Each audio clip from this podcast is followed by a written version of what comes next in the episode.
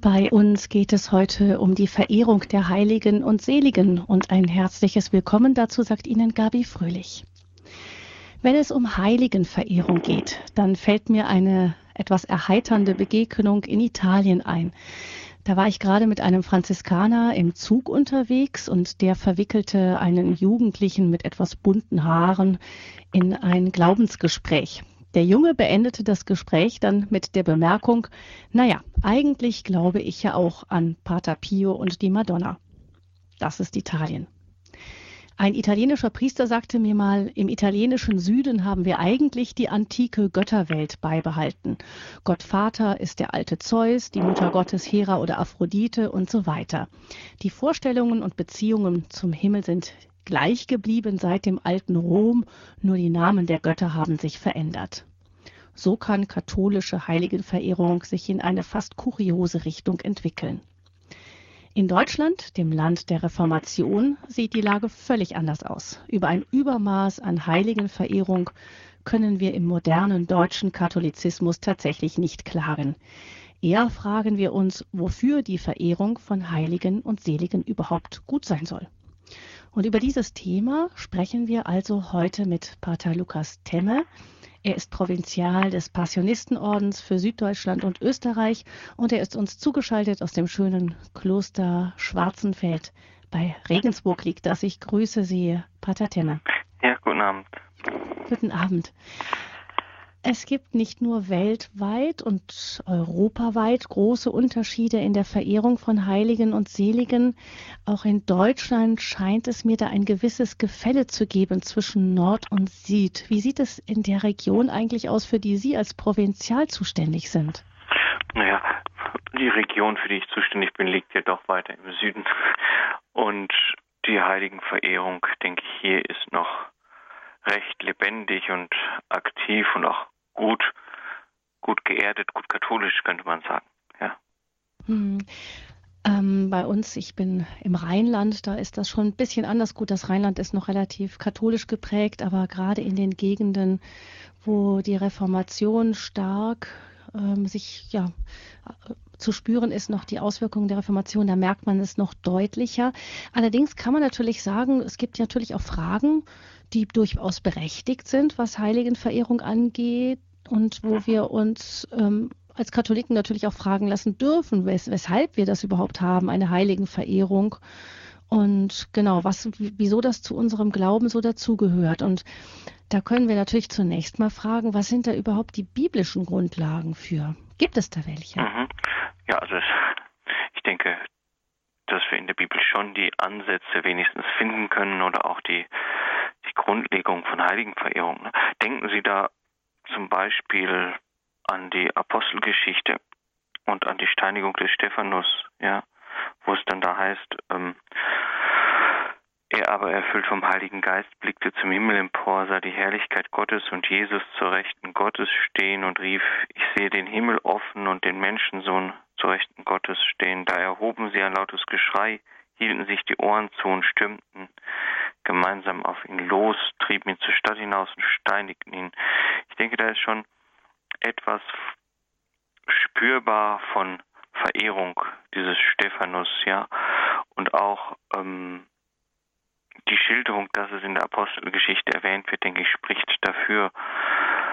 Ähm, auch in der Offenbarung gibt es verschiedene Stellen, die sicherlich darauf hindeuten, dass es eine Heiligenverehrung gibt und eine Heiligenverehrung geben soll, ja.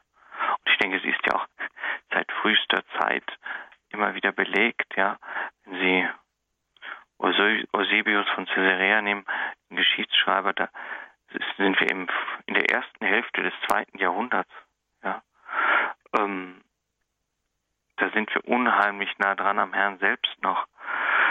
Ich denke, ähm, historischer geht es bald nicht mehr. Ja. Wie ist das eigentlich mit ähm, auch zum Beispiel der Offenbarung des Johannes? Da werden ja die Heiligen, also die große Schar der Heiligen wird da ja auch angesprochen. Ja, ich meine, wir kennen ja die Stelle alle im sechsten, sechsten Kapitel, als das Lamm, ich lese die nochmal kurz vor, als das Lamm das fünfte Siegel öffnete, sah ich unter dem Altar die Stelle aller, die Seelen aller, die hingeschlachtet wurden, wegen des Wortes Gottes und wegen des Zeugnisses, das sie abgelegt hatten. Sie riefen mit lauter Stimme, wie lang zögerst du noch, Herr, du Heiliger und Wahrhaftiger, Gericht zu halten und unser Blut an den Bewohnern der Erde zu rächen? Da wurde jedem von ihnen ein weißes Gewand gegeben und ihnen wurde gesagt, sie sollen noch kurze Zeit warten, bis die volle Zahl erreicht sei durch den Tod ihrer Mitknechte und Brüder, die noch sterben müssten wie sie. Soweit die Offenbarung. Nochmal ganz genau mit der heiligen Verehrung, dass es die sind, die ihr Blut, ihre Gewänder im Blut des Lammes weiß gewaschen haben, die zur Verklärung, würden wir vielleicht heute sagen, gelangt sind. Ja. Ähm, ich denke, für uns ist das ganz wichtig, dass wir, dass wir das nicht aus den Augen verlieren, dass wir hier im, ich sag mal, im biblischen Gewässern fischen, ja. Wir uns da auf biblischem Fundament befinden und den Gegnern von heiligen Verehrung etwas entgegenhalten können, ja. Hm. In biblischer Zeit wirklich gelebt haben noch die ersten Märtyrer auch. Mhm. Und ich kann mir vorstellen, dass damals eben auch diese, in das, was wir aus der Offenbarung hören, äh, das sind ja auch besonders die Märtyrer, von denen da die Rede ist. Ich glaube, wenn ich das richtig weiß, haben, da haben die Märtyrer doch schon auch in der ganz frühen Kirche eine besondere Rolle gespielt, oder? Ja, ich meine, die Märtyrer sind ja die ersten, wenn wir jetzt mal die Apostel ausklammern, die ja fast alle bis auf den heiligen Johannes auch als Märtyrer gestorben sind. Ähm, wenn wir die großen biblischen Gestalten, nennen wir sie mal so, ausklammern, dann sind es Märtyrer, die ersten Heiligen der Kirche, angefangen bei Stephanus und das zieht sich dann wie ein roter Faden durch die Kirchengeschichte bis nach heute eigentlich, dass es die sind, die für den Herrn, für die frohe Botschaft das Blut ihr Leben hingeben und daraus der Same für neue Christen wird. Das war, denke ich, den Leuten schon sehr, sehr früh klar, dass es hier um, um vollendetes Leben, um Leben handelt, das sich in der Anschauung Gottes auch befindet. Und es kam aber auch dann relativ schnell, dass es, dass es Heilige gegeben hat, dass man zur Heiligenverehrung übergegangen ist ähm, bei Leuten, die oder bei Menschen, die das bewusst und überzeugt gelebt haben und ihr Blut aber jetzt nicht vergossen haben. Ja. Ähm, der große, erste große Heilige war der heilige Martin von Tours, der, dessen Verehrung sich dann durchsetzt. Wenn ich daran denke, dass in Rom ja zum Beispiel viele Menschen sich in der Nähe, also viele Christen, gerne in der Nähe des Grabes des Apostels Petrus begraben werden wollten. Das scheint ja so zu sein, wenn man da an, in die Ausgrabungen unterm Petersdom geht, dann finden sich da viele christliche Gräber in der näheren Umgebung und da hing so ein bisschen, so habe ich mal gehört, der Gedanke mit zusammen, dass äh, Christus dem Petrus damals die Schlüsselgewalt gegeben hat. Und man hat sich vielleicht auch etwas vorgestellt, dass wenn Petrus bei der Auferstehung der Toten am Ende der Zeiten, dass er dann den Schlüssel hat und dass es gut sein könnte, in seiner Nähe zu sein. Also fast eine bisschen kindliche Vorstellung, aber dennoch zeigt das doch auch, dass eben solche Menschen wie Petrus, ähm, die als besonders große Heilige verehrt wurden, dass man denen doch eine besondere Rolle auch ähm, ja nicht zugedacht hat. Das wäre falsch, das äh, macht ja Gott, wenn, aber dass man ihnen die ähm, in diese besondere Rolle zugetraut genau hat. Mhm. Mhm. Mhm. Ähm, ja, und ich glaube auch, da steckt dieses Bild mit drin, ähm, möglichst nah an diesem Heiligen zu sein, ähm, um auch ähm, die Kraft, die in diesem Heiligen steckt, oder wir könnten auch sagen, die Gnade, ja, die in ihm steckt, um da noch etwas, ich sage das mal so ganz salopp, von mitzubekommen, ja. Von diesem, ähm, wir kennen das doch heute auch aus der, aus der, aus der Welt der Promis, wenn man das mal sagen kann, ähm, dass sich Leute im Sonnen, Sonnen im, wenn sie sich an die, an die großen Leute der Welt hängen, ja. Und ich denke, so ähnlich, ähnlich kann man sich das auch vorstellen, dass sich Leute möglichst nah an die Heiligen bestatten lassen haben, um einfach auch von der, von der Kraft, von der Gnade, die in diesen steckt oder gesteckt hat, ähm, etwas mitzubekommen. Ja. Und ich denke, da steckt auch dieses Bild, das ist ein ganz schönes Bild, des, des einen Leibes mit drin, ja. Der Leib mit den vielen Gliedern. Und man wollte einfach möglichst nah an diesen, an diesen starken Gliedern sein, diesen verherrlichten Gliedern. Ähm, das Haupt, das Haupt ist Christus, ja. Ähm, ich sag mal, heiliger geht's nicht mehr.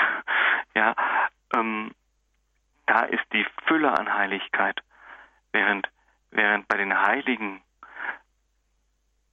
ein großes Maß da ist, aber doch nicht, ich sag mal, doch nicht die 100 Prozent. Und da wollte man hin, ja. Man hat in den Brüdern, und es sind ja unsere Brüder und Schwestern, die diesen Weg gegangen sind, man hat in ihnen gesehen, ähm, dass da der Weg aufgeht in das Heil, in die Heiligkeit hinein. Und hat sich da so dran, so vielleicht dieses kindliche Bild gehabt, man kann sich mit dranhängen, ja. Hängt da, Sie haben das eben gesagt, auch, ähm, dass man da versucht, möglichst nah dran zu sein, weil Gott sich in diesen Menschen besonders gezeigt hat, weil sein Licht da vielleicht auch besonders spürbar ist, so wie halt ähm, ein gut geschliffener Edelstein, der das Licht besonders gut widerspiegelt. Ähm, steckt da auch ein bisschen dahinter das, was wir als Reliquienverehrung kennen. Das gab es ja auch schon ganz früh, dass Reliquien gesammelt wurden vom Kreuz Christi sowieso. Und ähm, das wissen wir ja schon von der Zeiten der, Heil der heiligen Helena, also ganz frühchristlichen Zeiten auch. Aber auch andere. Also man hat schon auch immer das Verständnis gehabt, es geht jetzt nicht nur um etwas Seelisches oder rein Vorbildhaftes, obwohl das auch dahinter natürlich mit drin ist in der heiligen Verehrung, aber doch auch ganz konkret in diesem ganz, ganz menschlichen, greifbar. ganz greifbar. Mhm. Ja, man hat natürlich ähm, in der, ja, in dem, in der Reliquienverehrung gerade der Heiligen ähm,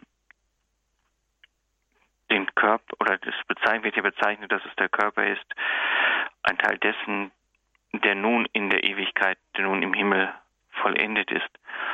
Und ähm, ich glaube, da war man sich so, so bewusst, dieses, ja, wir haben noch etwas von ihm.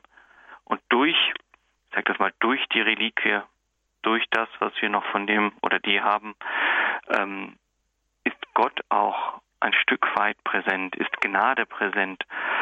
Ähm, daher ja auch den, der Brauch, mit der Reliquie zu segnen, ja, oder die Reliquie zu den Kranken zu bringen.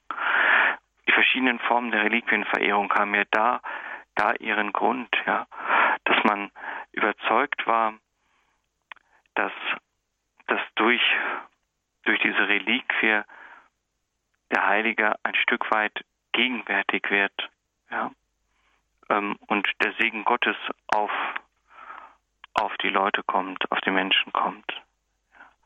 Man fühlte sich diesem Heiligen nah.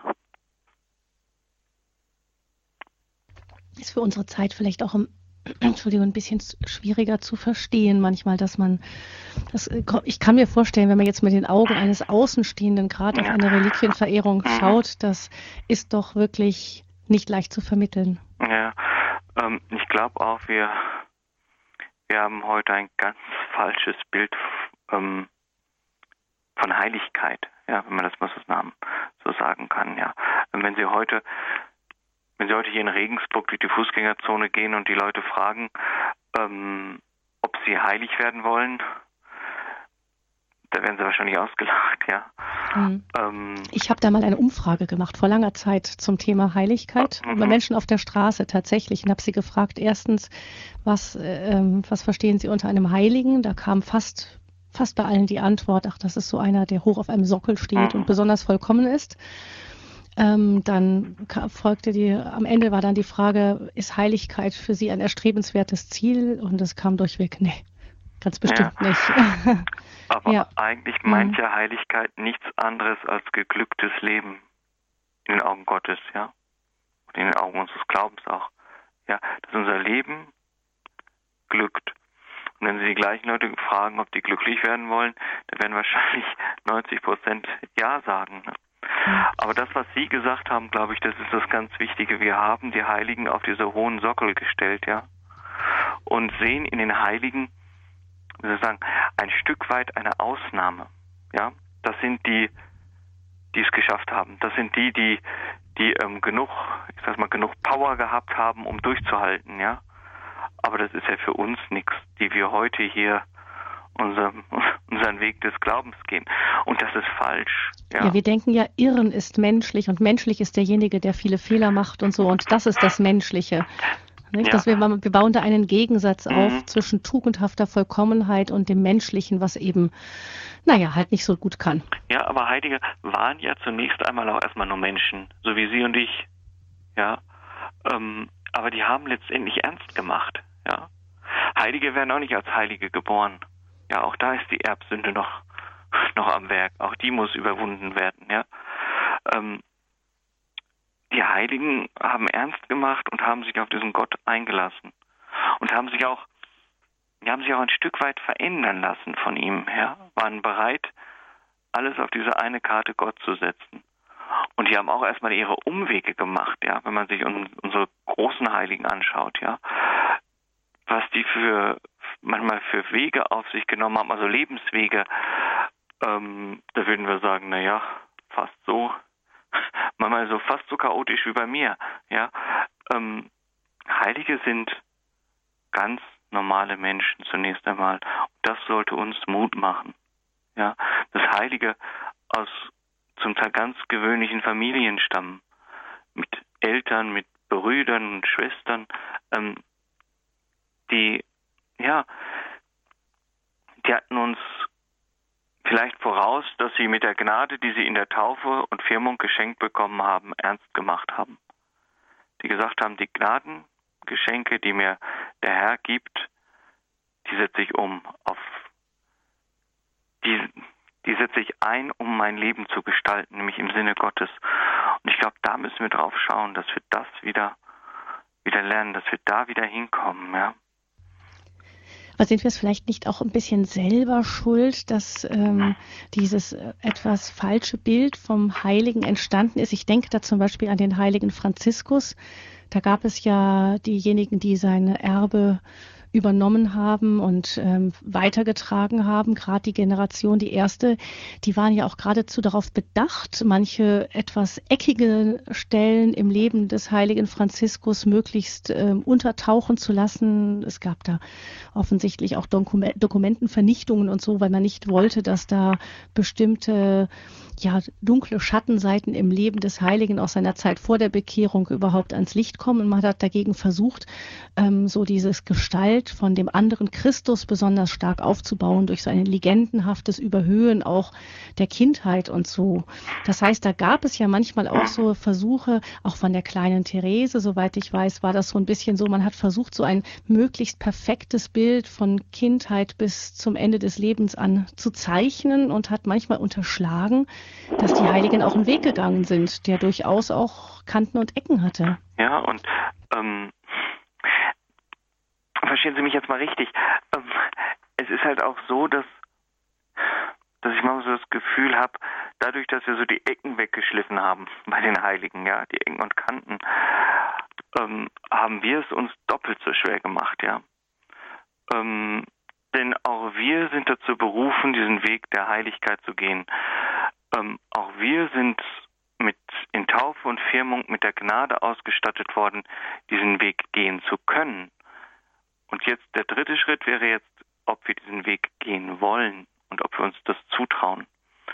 Und ähm, wenn wir natürlich in den Leben unserer Heiligen alles so ähm, ab, ich sag mal, abschlagen oder abschleifen, was ein bisschen eckig oder was ein bisschen anstößig ist, ähm, wo wir uns vielleicht auch mal dran reiben, das ist eigentlich schade. Denn ähm, da schimmert für mich immer noch so ein bisschen durch, mit der Gnade Gottes klappt's. mit der Gnade Gottes kann ich das auch. Ja, ähm, eigentlich müssten wir nur unser Herz öffnen, es dem Herrn hinhalten und sagen, deine Gnade genügt mir, so wie Paulus, und ähm, uns auf den Weg machen. Es geht nicht um die großen Dinge, die die Heiligen gemacht haben oder vollbracht haben. Es geht um die Treue, die wir leben.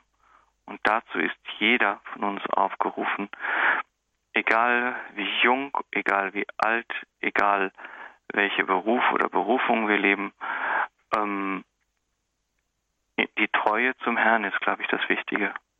Und da sind uns die heiligen Vorbilder. Hm. Ich meine, dadurch, dass es auch eben große Verfahren zur Selig- und Heiligsprechung gibt, die sind ja auch wichtig, damit wir auch eine gewisse Garantie haben, dass diese Menschen auch echte Vorbilder für uns sind. Aber auf der anderen Seite ist es so, dass solche Verfahren ja oft nur durchgeführt werden, wenn die Person einen gewissen Bekanntheitsgrad hatte oder wenn es eine Gruppe gibt, der das wirklich ein Anliegen ist, dass da eine Selig- oder Heiligsprechung ähm, vollzogen wird.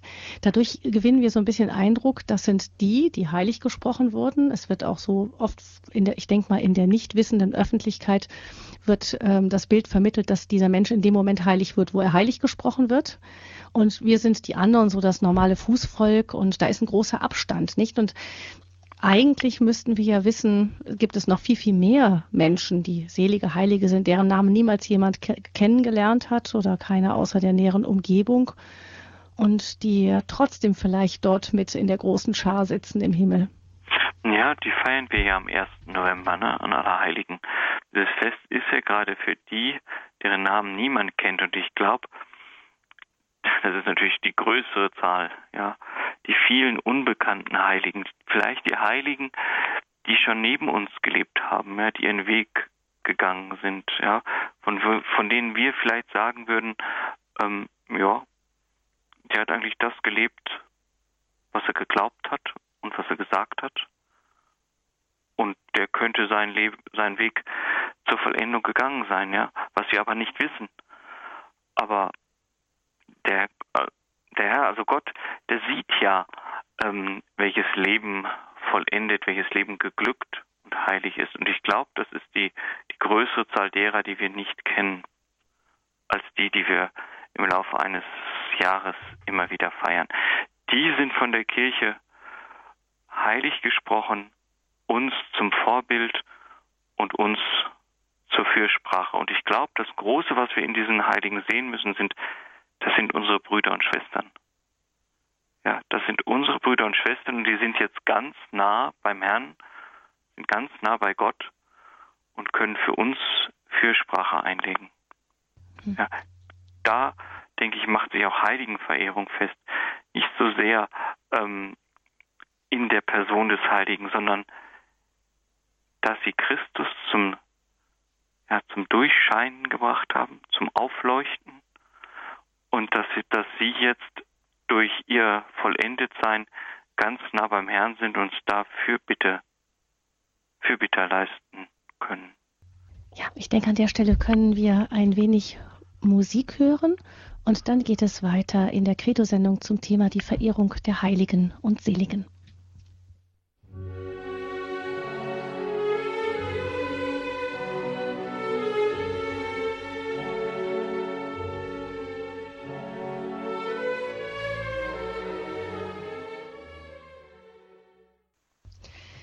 der Credo-Sendung sprechen wir über die Verehrung der Heiligen und Seligen mit Pater Lukas Temme, Passionist und uns zugeschaltet aus Schwarzenfeld in der Nähe von Regensburg. Pater Lukas, wir sind eben vor der Musik schon ganz gut in die Tiefe gegangen, in das Warum Heiligenverehrung nach Überzeugung der katholischen Kirche Sinn macht, warum wir das weiter pflegen, seit frühesten christlichen Zeiten, seit den biblischen Zeiten im Grunde und dann später die Märtyrerverehrung sehr stark im frühen Christentum. Wie hat sich denn das dann weiterentwickelt nach diesem frühen Christentum? Wie ist da die Tradition weitergeführt worden in der katholischen Kirche? Ja, ich meine, Heiligenverehrung hat sich zunächst einmal sehr ja, sehr intensiv und auch, natürlich entwickelt. Der große Bruch, ich, das hatten wir eben ja schon mal kurz angedeutet, kam ja mit der Reformation, ja. dort wurden, kamen dann die Einwände gegen, ja, gegen die traditionellen Elemente von Verehrung der Heiligen. Ja. Bevor, wir, bevor wir darauf zu sprechen kommen, gleich nochmal, es gab dann irgendwann mal aber einen Moment, wo dann die Kirche beschlossen hat, eben weil so wild, vielleicht, ich, ich sage es jetzt mal salopp ausgedrückt, wild in alle Richtungen verehrt wurde, dass man gesagt hat, nee, wir führen da echte Heiligsprechungsprozesse ein. Die Kirche, die muss entscheiden, wer ja, wer nein. Ja, genau, das war also der erste, ich sage es jetzt mal so, der erste ordentlich geführte Prozess war, wenn ich richtig informiert bin, der heilige Ulrich von Augsburg. Das, das war so der erste, wo man gesagt hat, da wird auf das Leben geschaut, da muss untersucht werden, da muss ein Wunder her, sage ich mal so salopp. Ähm, das Wunder so als Fingerzeig vom Gott, Himmel, der, der Heilige ist wirklich hier oben bei uns angekommen und ja, wirkt als, weiter. Als Bestätigung quasi, mhm. ja. Mhm. Ähm, es ist ja zunächst einmal der Tugendgrad, der festgestellt wird. Das sagt, dass die Person im Sinne der Kirche, im Sinne des Glaubens korrekt gelebt hat und die Tugenden der Kirche, äh, des Glaubens gelebt hat und verwirklicht hat. Und dann aber hat man gesagt, muss der Himmel noch bestätigen, wenn man das so will, ja. Und das ist durch ein, durch ein Wunder dann gekommen. Außer bei den Märtyrern, wo man gesagt hat, dass das Martyrium an sich die absolute Sicherheit gibt. Ja, genau. Mhm. Dass dieses Blutvergießen eigentlich schon, dass darin die Kraft, die Kraft des Glaubens oder die Gnade auch sichtbar wird. Ja, mhm. dass ein Mensch zu einem solchen Schritt fähig ist, das sind wir ja nicht aus eigenen Kräften, sondern da wirkt ja schon der Herr in den Betreffenden. Und das zeigt, mhm. das zeigt also, dass die Kirche dann irgendwann einmal die kirchlichen Verantwortlichen dann die Verantwortung gespürt haben, zu sagen, wir müssen das ein bisschen eingrenzen, wir müssen klarstellen, damit das Kirchenvolk auch eine Orientierung hat, nicht, dass man, das zeigt aber, dass da sich ja diese heiligen Verehrung schon stark im Volk entwickelt hatte. Ja, und es ist eine Sicherheit, die man dem Volk gibt, ne? Also, ähm, die Kirche sagt quasi, ähm, das sind die Personen, ähm, deren Leben wir untersucht haben und die auch, es ist ja auch wichtig für eine Heiligsprechung, oder eine Seligsprechung, dass die betreffende Person eine Verehrung im Volk hat, ja. Es ist ja nicht nur so, dass man sagt, ähm, auch der hat eigentlich ganz gut gelebt, den sprechen wir jetzt mal heilig oder da schauen wir mal, ob wir den heilig sprechen, sondern man vertraut ja auch ein Stück weit dem Volk, dem Volke Gottes, das dann ähm, den Menschen, den Verstorbenen verehrt, wo eine Verehrung einsetzt, wo man, man sagt, das Volk ähm, hat ein gutes Gespür für jemanden, oder ob, ob der den Weg des Glaubens überzeugend gegangen ist. Mhm. Ja. Und, Und, dann kam dann dieser Bruch der Reformation, den Sie, von dem Sie eben schon gesprochen haben. Mhm. Mhm. Ähm, und das Konzil war dann wieder war dann wieder da, also das Zweite Vatikanische Konzil, was wieder ganz bewusst eine Ordnung ähm, in die Heiligenverehrung gebracht hat, beziehungsweise die Heiligenverehrung auch auch wieder ähm, gewürdigt hat und gesagt hat, es ist wichtig, dass wir diese Heiligen und Seligen haben, denn ja, sie sind das, sie sind das helle Licht in der Kirche. Ja. Ähm, und deshalb ist es wichtig, in diesem Kreislauf des Jahres immer wieder die Heiligen anzurufen und zu verehren. Ich glaube, wir müssen auch mal aufpassen und müssen uns zum Klaren sein, dass es bei Heiligenverehrung um Verehrung und um die Bitte der Fürsprache geht bei Gott, nicht um die Anbetung. Ja. Ähm, das hört man ja auch mal wieder als Kritik bei Leuten. Ähm, ihr betet eure Heiligen an, ja. Ähm, das tun wir nicht. Anbetung kommt ganz alleine Gott zu. Wir verehren sie. Wir bitten sie bei Gott für uns Fürsprache einzulegen. Also wir machen sie quasi zum Mittler unserer Gebete auch, ja. Und ähm, ich denke, das ist das Wichtige, ähm, das auch heute vielleicht wieder ins Bewusstsein der Leute zurückzuholen, ja. Dass, ähm, dass es um eine Verehrung geht. Und ähm, da hat das Konzil schon die Weichen gut gestellt, ja. Wenn wir jetzt nochmal auf den Zeitpunkt der Reformation schauen, gibt es da vielleicht auch Punkte, wo man manchmal verstehen kann, warum sich Luther und diejenigen, die ihm anhingen, auch gegen gewisse Formen von Heiligenverehrung gewehrt haben? Gibt es sowas, so wie bei anderen kirchlichen Praktiken, wo man im Nachhinein gesehen hat, das war wirklich ein bisschen ausgeartet? Ich habe das eben so ein bisschen aus Süditalien geschildert. Da sagte eben ein italienischer Priester, dass äh, ihm kommt die Glaubenswelt in manchen äh, süditalienischen Ortschaften doch eher vor wie eben diese antike Götterwelt, noch nur mit anderen Namen. Und das sagt ein katholischer Priester. Also kann es auch sein, dass es da manchmal auch Auswüchse gegeben hat oder auch noch gibt in manchen Regionen bei uns, wo dann hinterher gesagt wurde, also so, das kann es jetzt auch nicht sein. Irgendwo ist Jesus Christus doch das Zentrum und nicht die Mutter Gottes. Ja, und, und man hat es sicherlich auch ein Stück weit, ähm, hat es in der Gefahr gestanden, ähm, einen magischen Touch zu bekommen, ja. Ähm, und wenn wir nochmal auf die Reliquien zurückkommen, mhm. es war ja dann auch ein, ja, ein Wettbewerb im Reliquiensammeln, ja. Da ist ja von Heiligen manchmal gar nichts mehr übrig geblieben. Ja. Auch ein ähm, Handel, ein regelrechter Ja, genau. Hm. Und da hat die Kirche ja dann auch gesagt, so geht's nicht, ja.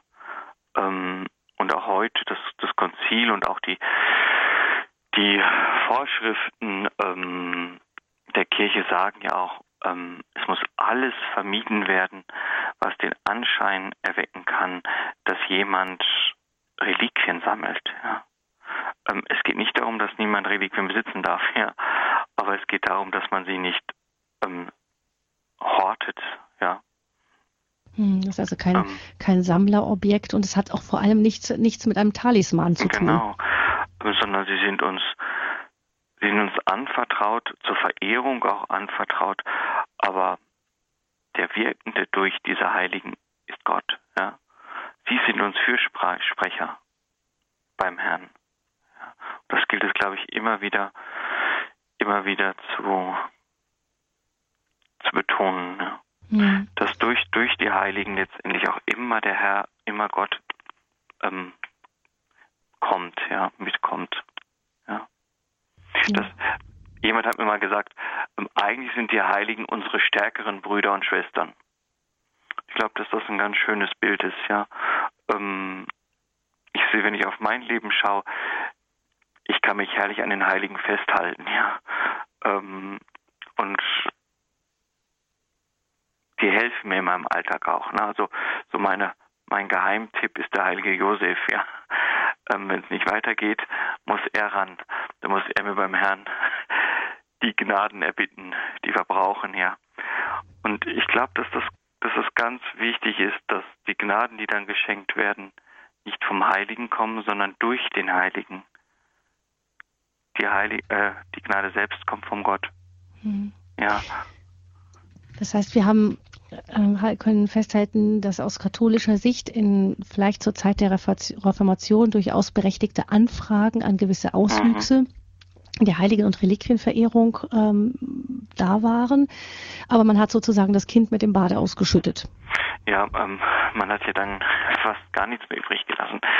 Ähm, ich glaube, dass wir eine gesunde Reliquienverehrung brauchen. Ja, ähm, dass wir ähm, diese Kostbarkeiten, dass wir die, die Reliquien unserer heiligen Brüder und Schwestern haben, dass wir die ähm, verehren sollen, dass wir die würdig aufbewahren sollen. Das ist wichtig, ja, dass man jetzt nicht sagt, ähm, das darf es nicht mehr geben. Ja. Ähm, noch einmal, auch durch die Reliquien oder auch gerade durch die Reliquien kommt der Segen Gottes auf uns. Ja. Hm. Wenn ich das höre, was Sie eben gerade gesagt haben, der heilige Josef ist mein Geheimtipp, wenn nichts mehr geht, dann muss er ran. Ähm, ich habe von einem alten ähm, Ordensmann auch mal gehört, der ähm, auch den heiligen Antonius sehr verehrte, auch ein Bild von ihm auf dem Schreibtisch hatte und irgendwann hatte er seine Brille verloren und war sehr erbost, als er die Brille nicht fand. Auch nach Anrufung des heiligen Antonius tauchte die Brille nicht sofort auf und er dann hat wohl offensichtlich ein sehr vertrautes Verhältnis zu dem Heiligen gesagt und hat ihm das Bild angeschaut und hat gesagt, Antonius, wenn du mir nicht sofort die Brille wiederfindest, drehe ich dich um. Also es gibt da manch, man hat so manchmal seine persönlichen Vorlieben. Wenn ich mich jetzt aber so in die Haut eines echten gestandenen Protestanten hineinversetze, ich habe da einige im Freundeskreis und die würden prompt zurückfragen, warum? Mein Geheimtipp ist Jesus Christus selbst. Ich kann doch direkt zum Herrn gehen, wenn es doch sowieso er ist, der durch die Heiligen wirkt. Naja, aber ich muss ja nicht alleine gehen, ne? Ich meine, ich kann ja auch mit den Heiligen gehen. Ja, ich weiß ja nicht, ähm, ob sie Geschwister haben, ja. Aber wenn ich so an meine Kindheit denke, ist es immer einfacher, mit meinem Bruder zu meinen Eltern zu gehen, wenn, wenn wir was ausgefressen hatten oder wenn wir was wollten, als alleine. Und ich glaube, ähm, so ähnlich kann man sich das vielleicht auch vorstellen. Ja? Mhm. Und schließlich sind die Heiligen ja schon in der Anschauung Gottes, die sind schon ganz nah dran. Ja? Ähm, da können wir unsere Gebete und Anliegen noch ja noch viel näher bringen, ja? mit noch viel mehr Kraft. Ja. Mhm. Ich habe auch mal von jemandem gehört, der auch im Gespräch mit einem evangelischen Freund war und der auch seine An Anfragen an die Heiligenverehrung der Katholiken hatte und dem es irgendwann mal nicht so gut ging, der krank war und dann seinen katholischen Freund bat, ähm, kannst du für mich beten? Und dann sagte der katholische Freund zu ihm, wieso? Du kannst doch direkt zum Herrn gehen. ähm, mhm. weil äh, Genau, das ist vielleicht das. Also wir sind eigentlich, nehmen wir es als selbstverständlich an, die Bitte auch zu jemand anders zu gehen, seien wir nun evangelisch oder katholisch, dann zu einem Freund zu gehen und den zu bitten, kannst du für mich beten, ich habe da was Wichtiges. Und wir wissen alle, wie viel Kraft ein unterstützendes Gebet hat, wenn wir uns einer schwierigen Aufgabe stellen oder wenn eine schwere Krankheit da ist oder so. Bei den lebenden Geschwistern im Glauben erscheint uns das ganz natürlich. Ja, vielleicht ist auch das Problem, was wir damit haben, dass wir die Kirche viel zu sehr erden. Ja, verstehen Sie, was ich meine? Dass, dass es uns nicht mehr gelingt, die, die Kirche des Himmels, die Kirche des Reinigungsortes und die Kirche der Erde als eine Einheit zu sehen, ja? Sondern, ich sage das jetzt mal ganz salopp, das sind die da oben, ja, die, die haben es geschafft und wir hier unten müssen halt noch fleißig strampeln, ja? Ähm, wir sind aber die eine Kirche. Das sind unsere Brüder und Schwestern, die in der Vollendung sind. Wir sind der eine Leib. Ja, ich glaube, das ist das Wichtige zu sehen. Ja, und da passt dann das, was Sie gerade gesagt haben, mit mit ähm, man sagt dann halt zu Freunden oder Bekannten, betet für mich. Ja, ähm, so wie wir zu unseren Bekannten und Freunden sagen, sie sollen für uns beten, so können wir das zu den Heiligen auch sagen betet für mich, bittet für mich, bittet für uns. Und ganz ja. instinktiv bitten wir Menschen, von denen wir wissen, dass sie ein sehr inniges Gottesverhältnis mhm. haben, besonders gerne um ihr Gebet. Genau. Das, das kommt ja immer, wenn, wenn ich im Habit unterwegs bin. Ähm, die Leute können der Kirche noch so fernstehen, ähm, noch so kritisch. Fast immer am Ende des Gespräches kommt, aber beten können sie schon für mich. Oder beten sie für mich, ja. Ähm, Wahrscheinlich, weil man uns einfach eine, eine Gottesnähe zutraut, ja, oder eine bessere Beziehung zu Gott zutraut. Und da sind wir wieder bei den Heiligen. Ähm, die haben sicherlich eine bessere Gottesbeziehung oder eine nähere Gottesbeziehung als wir. Ja, einfach weil sie schon in der Vollendung sind. Vielleicht stellt sich aber auch gerade im Gespräch mit ähm, den evangelischen Christen die Frage, ähm, mehr nicht, dass jemand für, nicht für jemand anderes auch mit Fürbitte einlegen kann, sondern mehr die Frage, sind die Menschen jetzt schon bei Gott und können sie von dort aus auch wirken? Vielleicht ist das eigentlich die Grundfrage, dass wir als Katholiken glauben, es gibt Menschen, die sind jetzt in der Vollendung schon bei Gott angelangt, während es, wenn ich es richtig verstanden habe, andere eben christliche Glaubensrichtungen gibt, die sagen, ähm, das kommt erst nach dem jüngsten Gericht. Ja, ähm, ich glaube aber trotzdem immer noch, ähm, was Sie vorhin gesagt haben, dass das der Hauptgrund ist, dieses Ich wende mich direkt an Christus, ja. Ähm, wozu brauche ich noch Mittler? Zumal im Paulus ja geschrieben hat, im Timotheusbrief, glaube ich, Jesus Christus ist der einzige Mittler. Mhm. Ja, aber das, das, das hindert uns ja nicht daran, dass es, dass es eine, eine ähm, unter, oder dass es untergeordnete, eine untergeordnete Mittlerfunktion gibt, nämlich da, wo, wo der obere Mittler, also Christus, ähm, durchwirkt, durch Personen durchwirkt, ja, durch unsere Brüder und Schwestern, ja, die dieser Mittlerfunktion sicherlich untergeordnet sind. Ähm, das schließt keine untergeordnete Mittlerfunktion aus. Hm. Wenn wir, wir werden jetzt gleich noch ein wenig Musik hören und dann noch etwas weiter sprechen über die Verehrung von Heiligen und Seligen in der katholischen Kirche. Wir sind dazu verbunden mit Pater Lukas Temme. Er ist ähm, Passionistenprovinzial für die Provinz Süddeutschland und Österreich. Wir können dann auch gerne noch, liebe Hörerinnen und Hörer, Fragen beantworten. Sollten Sie welche haben, werden, würden wir die gerne an Pater Lukas weitergeben. Und nach der Musik sprechen wir weiter mit Pater Lukas über die Verehrung von Seligen und Heiligen.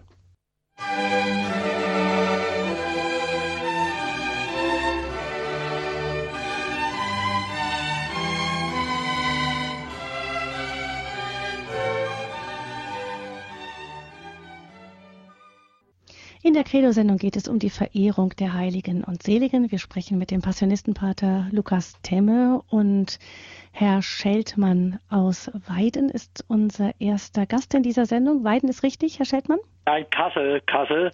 Ich grüße Sie, mhm, grüß Gott. Mir geht es um folgende Frage. Ich habe gelernt, dass Gebet die Atmosphäre um uns reinigt, weil alle guten Gedanken Reines bewirken. Wenn ich also ganz viele Fürsprecher habe, dann kann das meiner Reinigung meiner Lebensatmosphäre nur nützlich sein. Und das möchte ich privat so sehen. Kann man das wohl auch ja, theologisch so sehen, dass die Reinigung der Atmosphäre durch das, die guten Gedanken, durch die Fürbitte, dass die uns allen gut tut. Das wäre geradezu eine katholische Ökologie, Pater Lukas. Mhm. Was meinen Sie dazu? Ja, ich denke, ähm, oder andersrum. Wir spüren ja einfach, ähm, wo Menschen im Gebet stehen, wo Menschen ähm, ganz bewusst den Glauben leben, dass da was ausstrahlt, ja, dass da Ruhe ausstrahlt, dass da da würde ich schon sagen, da wird eine Reinigung vollzogen auch, ja, ähm, dass die in die Welt hinaus strahlen, ja, und ähm, dass Gott da auch auch Veränderung durchbewegt, also würde ich so sagen, ja. Also wenn man das beim Bild von der Ökologie bleibt, da kann man sich ja auch vorstellen, das Wasser, in dem wir schwimmen, ist mal etwas reiner, mal etwas trüber. Mhm. Und je mehr klarere Ströme da hineinfließen, desto heller und desto klar wird es. Wird klarer wird die Atmosphäre. Und auch, ja. und, mhm. und auch ähm, einfach durch unser Gebet, durch unser bewusstes Zeugnis und auch, dass unsere vollendeten Brüder und Schwestern dabei sind, ähm, verändern wir ja auch, so wie Sie gesagt haben, das Wasser wird klarer, verändern wir einfach auch die, die Atmosphäre, die geistige, ja. Ähm, wir sehen einfach auch, wir spüren doch auch, dass, dass Ruhe reinkommt, dass Frieden reinkommt, ja. Durch, mhm. durch Gebet, ja. Wobei wir dann wieder, um bei dem Bild wieder zu bleiben, sagen können, die Quelle für dieses reine Wasser ist dann und bleibt Jesus Christus. Genau. Ja, genau. Ähm, er schenkt diese Veränderung und er schenkt diese Reinigung, ja. Hm. Und denke ich, das müssen wir immer im, im Hinterkopf haben, dass, dass das vom Herrn ausgeht. Ja. Hm. Herr Schettmann, ein, ein sprechendes Bild, sich mit den Heiligen und ihrer Fürbitte zu umgeben, dass sie die geistige Atmosphäre um uns ähm, reinhalten. Dankeschön dafür. Dankeschön, Gottes Segen. Ihnen auch einen gesegneten ja. Abend. Ja. Und ich begrüße nun Herrn Wittchen aus Nordrhein-Westfalen. Hallo, Herr Wittchen. Ja, hallo Wir hören gerade mit Interesse diese Sendung, meine Frau und ich. Und die letzte Frage, die Sie aufgegriffen hatten, äh, lautete, ob denn die Heiligen nun wirklich schon an dem Ort sind, wo wir sie vermuten, oder ob es denn erst soweit ist nach der Auferstehung von den Toten. Mhm. Und Sie haben diese Frage noch nicht beantwortet. Deswegen frage ich nochmal nach, äh, mhm. wie verstehen Sie das? sind noch nicht genau. Also es gibt ja, wir haben da ja tatsächlich so zwei Einschnitte, nicht, die wir denken. Einmal ist unser historischer Tod, das Ende unseres leiblichen Lebens auf dieser Erde. Und dann gibt es ja die biblische, den biblischen Bericht von der ähm, die Ankündigung eines jüngsten Gerichtes. Wie ist das? Wie geht das zusammen? Ähm, also um jetzt auf die Frage zu antworten, ob die Heiligen schon da sind, wo sie hin müssen oder hin sollen.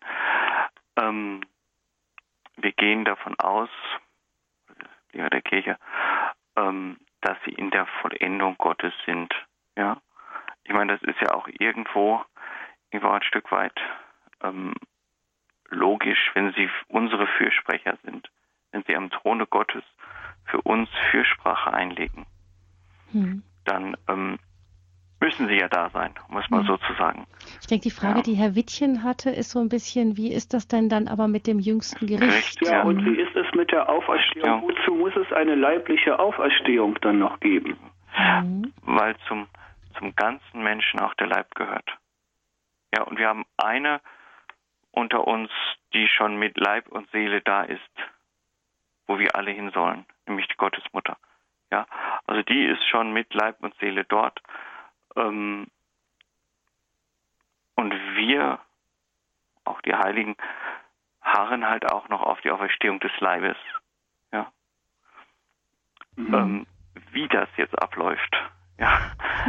Ähm, davon werden wir uns mal überraschen lassen. Ich bin auch schon gespannt. Ja. Das heißt also, Sie trennen äh, da im Grunde genommen äh, die menschliche Existenz nach dem Tod in eine ohne Leib äh, und in äh, die also unvollständig ist noch äh, und eine weitere, die erst ihrer, also in eine, die der Vollständigkeit noch wartet und die erst vollständig dann wird durch die Auferstehung von den Toten. Ja, ähm, man hat mal so dieses Bild gebracht mit, mit, mit, mit dem Schleier, ja, dass, dass da noch ein Schleier zwischen sei, zwischen der ewigen Vollendung und wie das jetzt genau abläuft, das hm. kann ich so jetzt nicht sagen. Ähm, aber auf jeden Fall sind die, sind die Heiligen schon in der Anschauung. Ja, mhm. und darauf denke ich, kommt es auch an, dass sie nah am Herrn sind.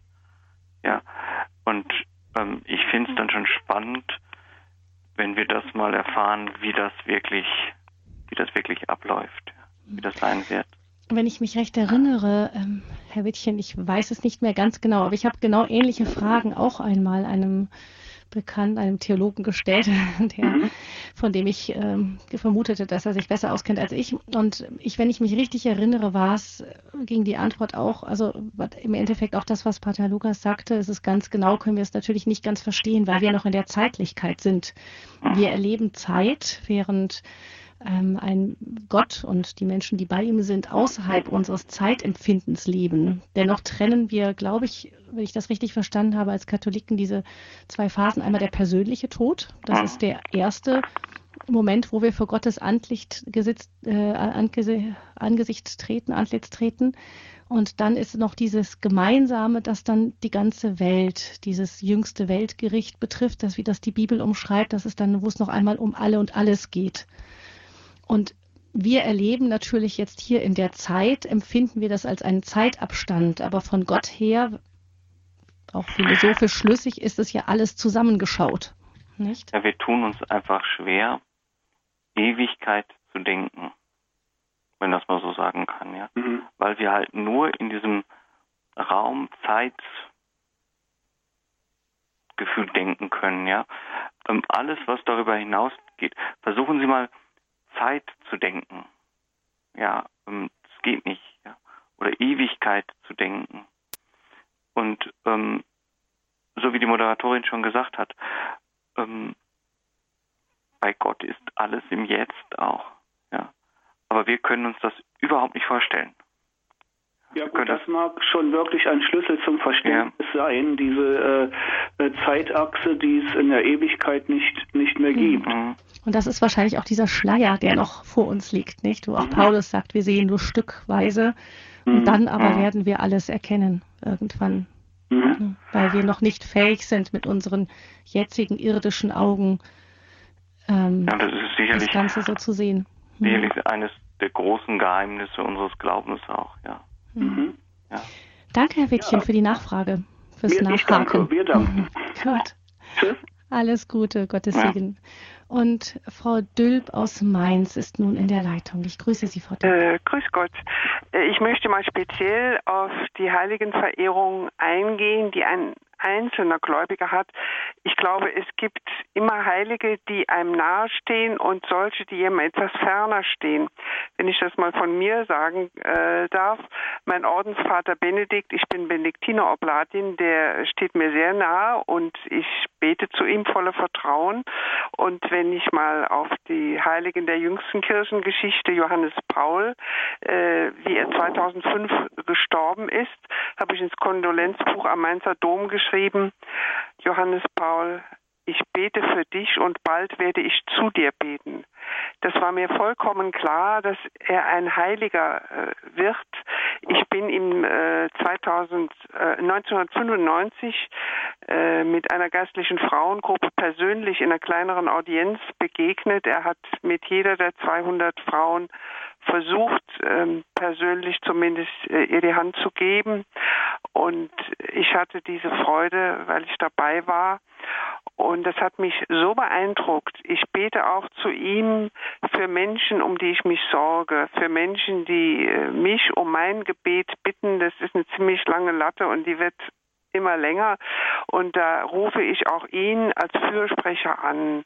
Oder meine Namenspatronin Walburga, die ist mir auch sehr nahe. Ich habe auch äh, Bilder von ihr. Das sind Gemälde, weil es ja im 8. Jahrhundert noch keine Fotografie gab.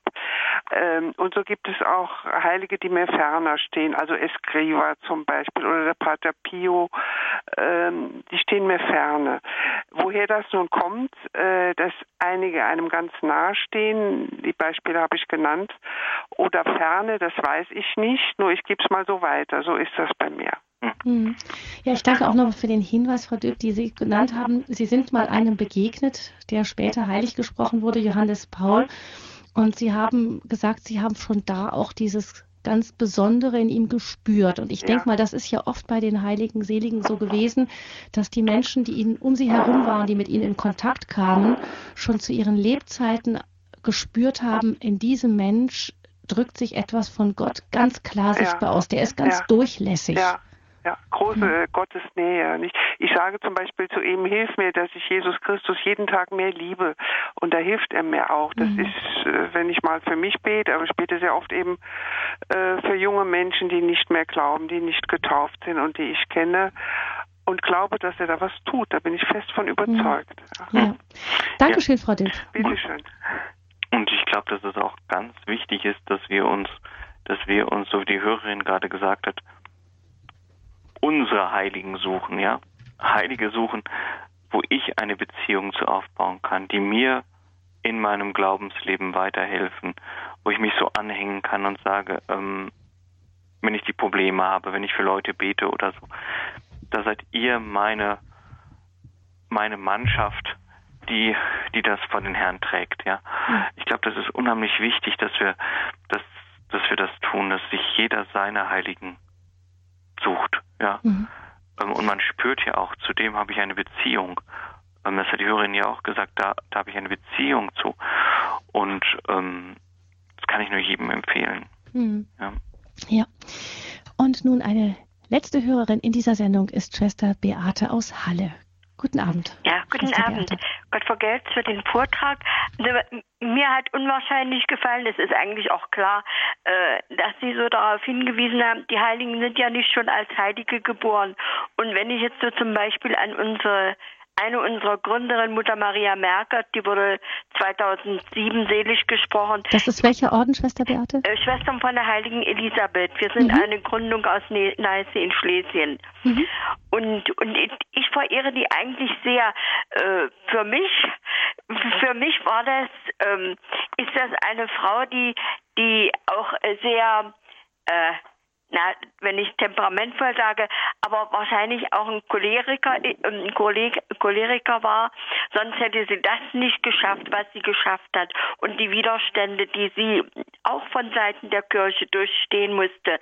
Wenn ich das manchmal so höre, denke ich, Mensch, ich hätte den Kopf in den Nacken geworfen, wenn, wenn, wenn, wenn ein, ein Priester aus nichts und wieder nichts mich einer Kommunionbank übergehen würde, können Sie wohl wissen, dass ich zu dem nicht wieder gehe. Und das, das, das gefällt mir an der, so dass die menschlich war und doch und und äh, ich war damals in Neiße bei der Seligsprechung und das hat mich überwältigt, wie die, wie die Bevölkerung von der Stadt, wie die die Mutter Maria verehrt haben.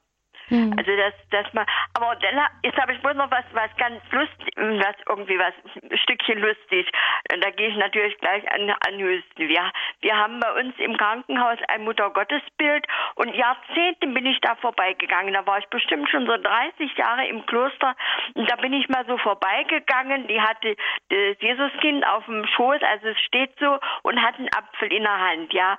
Und da habe ich auf einmal, habe ich mir das so angeguckt, da musste ich so herzhaft lachen Jahren dachte ich, wie so ein richtiger kleiner Lausbub. Und da habe ich gedacht, ja, ja, warum soll denn Jesus kein kleiner Lausbub gewesen sein. Wir, wir wirklich, wir glorifizieren immer alles, ja. Wir, wir denken immer, ja, die, die waren schon gleich heilig und, und da kommen wir nie ran. Mhm. Und das, also das, das war irgendwo so. Und ich habe dann auch später, habe dann tatsächlich meine Meditation drüber geschrieben. Ich habe natürlich dann, es war noch nicht ausgegoren, habe ich bei Tisch davon gesprochen. Und meine frommen Mitschwestern, die fingen natürlich gleich mit dem Apfel, beim Apfel der Versuchung an. Ich sage, Menschenskinder, seht doch das mal so. Der gibt uns den, hält uns den Apfel hin und sagt, Mensch, komm, ich schenk dir, willst du ihn haben? Ich schenk dir alles. Hm. Das, das hat mich so fasziniert. So Danke, dieses, Schwester Beate. Ja, gut. Ja. Vergelt's. Vergelt's Gott. Dankeschön. Ja. ja, das ist wahrscheinlich das, Sie haben es gesagt, weil der Herr selbst war von Kindheit an heilig, ist aber das Problem wahrscheinlich, dass wir uns die Heiligkeit manchmal einfach völlig falsch vorstellen, als so etwas eher Langweiliges und sehr Ernstes und ebenso wie man sich so die heiligen Darstellungen manchmal vorstellt. Hm. Ja, aber ich glaube, wir kommen da nicht drum herum, dass wir uns bewusst machen, dass auch in uns in uns die Heiligkeit grundgelegt ist durch die Taufgnade, ja. Und mhm. dass auch wir zu einer, sag's mal so, oder ein anderes Bild, ähm, vor meinem Fenster steht ein Strauch, der blüht, aber nicht alle Blüten blühen. Also ähm, stellen wir uns doch die Heiligen so vor, wie diese aufgebrochenen Blüten, die leuchten und in die Welt hinausstrahlen. Und dann gibt es aber auch die Knospen, die noch verschlossen sind. Ich denke, das könnten wir sein, ja. Hm. In diesen Knospen ist die gleiche Schönheit grundgelegt, die jetzt oben schon leuchtet. Hm. Ja, und ich glaube, da müssen wir hin.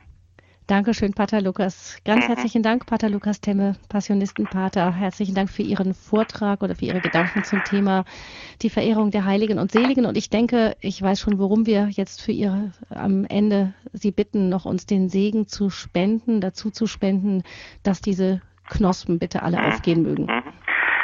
Der Herr sei mit euch. Und mit deinem Geiste. Auf die Fürsprache aller Engel und Heiligen.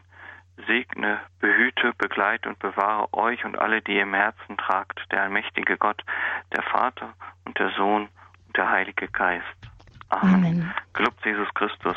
In Ewigkeit. Amen.